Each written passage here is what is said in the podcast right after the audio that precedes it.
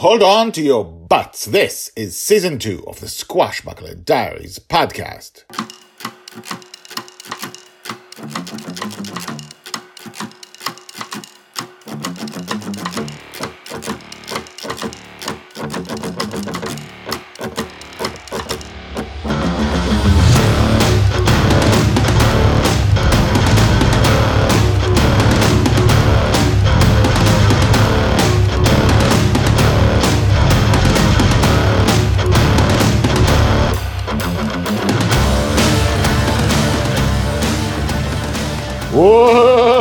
Back. My name is Guy Hasson, and you are listening to the Squashbuckler Diaries podcast, the daily podcast about Joy Shelley, the girl who lives in dreams. This is the biggest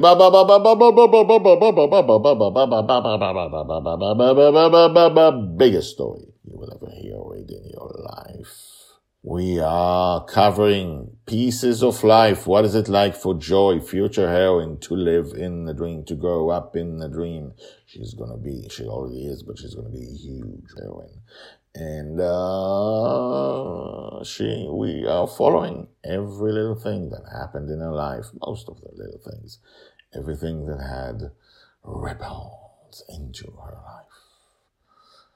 So that when she grows up, and you've read some of the books, you will go back and see how everything happened, how she grew up, how every little thing became this big thing later on. Speaking of which, last time there was this mystery. In her grandparents' home, a mirror was broken and no one saw anything. And worse, Mastermind didn't hear anything with his truly super hearing. Is there something in the dream that no one knows about? Is there a thing? Is there a dream that stayed? Is there a dream creature? What is happening that no one has yet seen? Let's see. Season 2, episode 310. The Mirror, Part 2. Panic. Joy's age 9, told by Grandpa Walt. Well, uh, Susie says as none of us have anything to add to the mystery of the broken mirror. Let's, uh, you know what I say? Let's leave it till someone comes. He means the dreamers. Back to the story. I'll go get the broom, Susie says. I know I should volunteer to sweep the floor instead of her, but like always, I don't feel like it, and she's always done it. By my evil maker, Mastermind says, staring at the pieces. I have just organized the pieces in my mind. Susie walks in with a broom and a dustpan as Mastermind finishes his thought. There is a piece missing. A piece of glass, she asks. A piece of the mirror, he answers. This big. He shows us with his hands the length of about 15 centimeters. Are you sure? Alert, alert, dizziness anticipated, hyperventilation anticipated, dizziness achieved, hyperventilation achieved. Mastermind, mastermind. I try to put my hand on his robotic back. You're not breathing. How can you hyperventilate? Your observation is correct, and yet hyperventilation achieved, dizziness achieved, loss of balance imminent. You're just having a panic attack, mastermind, Susie says while taking a step back. Panic attack achieved, loss of balance imminent. Alert, alert. No, I am stronger than this. Search for bravery matrix in progress.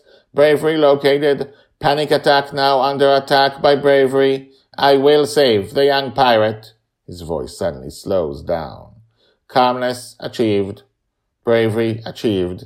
Hatred of weakness achieved. I am shaken by what I have seen. It is both absurd and frightening.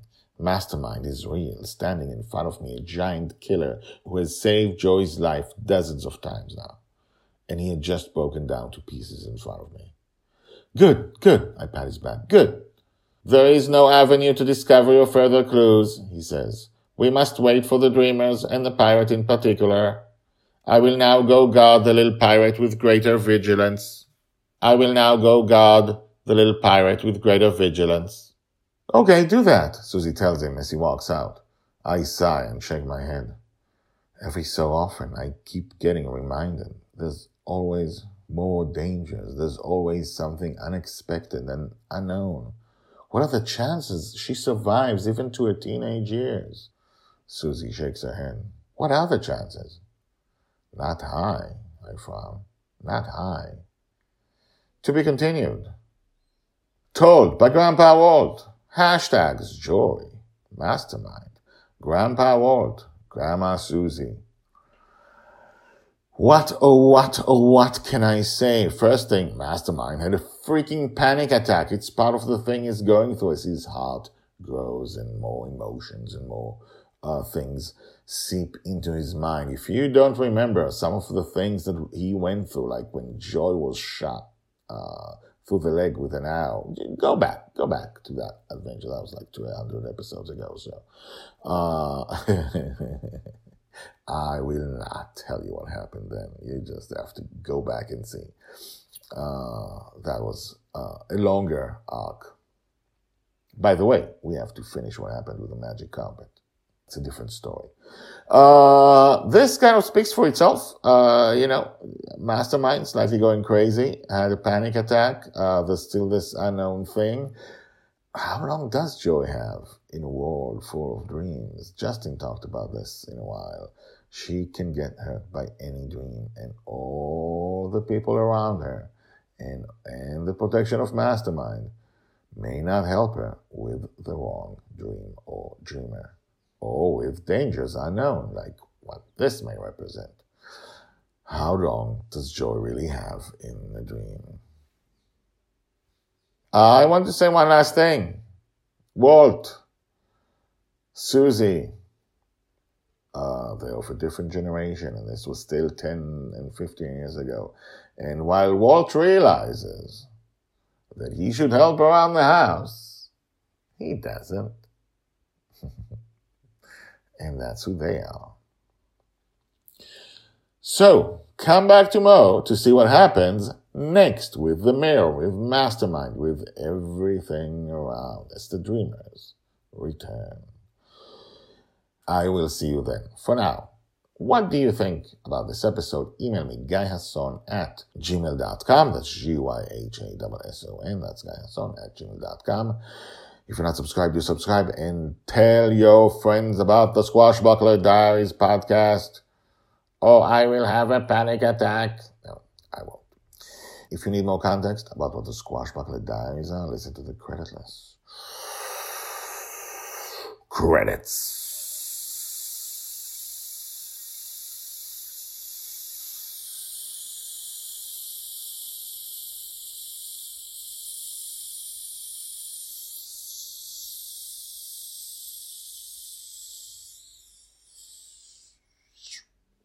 My name is Guy Hasson. I'm an author of fantasy and science fiction, and the Squashbuckler Diaries are my life project. The Squashbuckler Diaries is part of a bigger story, a story which also includes the Lost in Dreams book series. Together they are the story of Joy Shelley, the girl who lives in dreams. We follow her from birth to death. In season one of the Squashbuckler Diaries, we followed her life on a flying pirate ship called Bonny's Revenge, living in her father's dream between the ages of two and six. For a reason as yet unknown, Justin raises a little girl in his dreams, and she does not wake up. She's there when he is awake, she's there when she sleeps, and she probably doesn't dream. At the end of season one, came the other half of this life project, the first Lost in Dreams book called The Forgotten Girl. Joy and Justin learned they're in a dream and they both left the dream to find out what's beyond. No spoilers about the crazy and amazing things that happened there. Okay? Her life is different now. And in season two, we will follow her life from ages six to nine as her entire world has changed. This story is not written for you. It's written for my three daughters, and it's about the life of a father and a daughter in crazy circumstances. You're welcome to enjoy the story. I think you will. I think you really will. But it is not for you. This is my life project for me and my girls. Unlike all my other books, I'm self-publishing to maintain complete control and I suck at marketing, which is sad. But who cares? We will follow Joy's life from birth to death. Each new book will jump ahead three years in her life. Each season of the Squashbuckler Diaries will show Joy's life between the big events of each book. Check out the website guyhasson.com, G-U-Y-H-A-S-S-O-N.com, where you can find texts of all these podcasts and more importantly, where you can also search the hashtags at the end of each episode. The intro and the exit music is called Brass Gentleman by Thomas Howardek. I will see you tomorrow.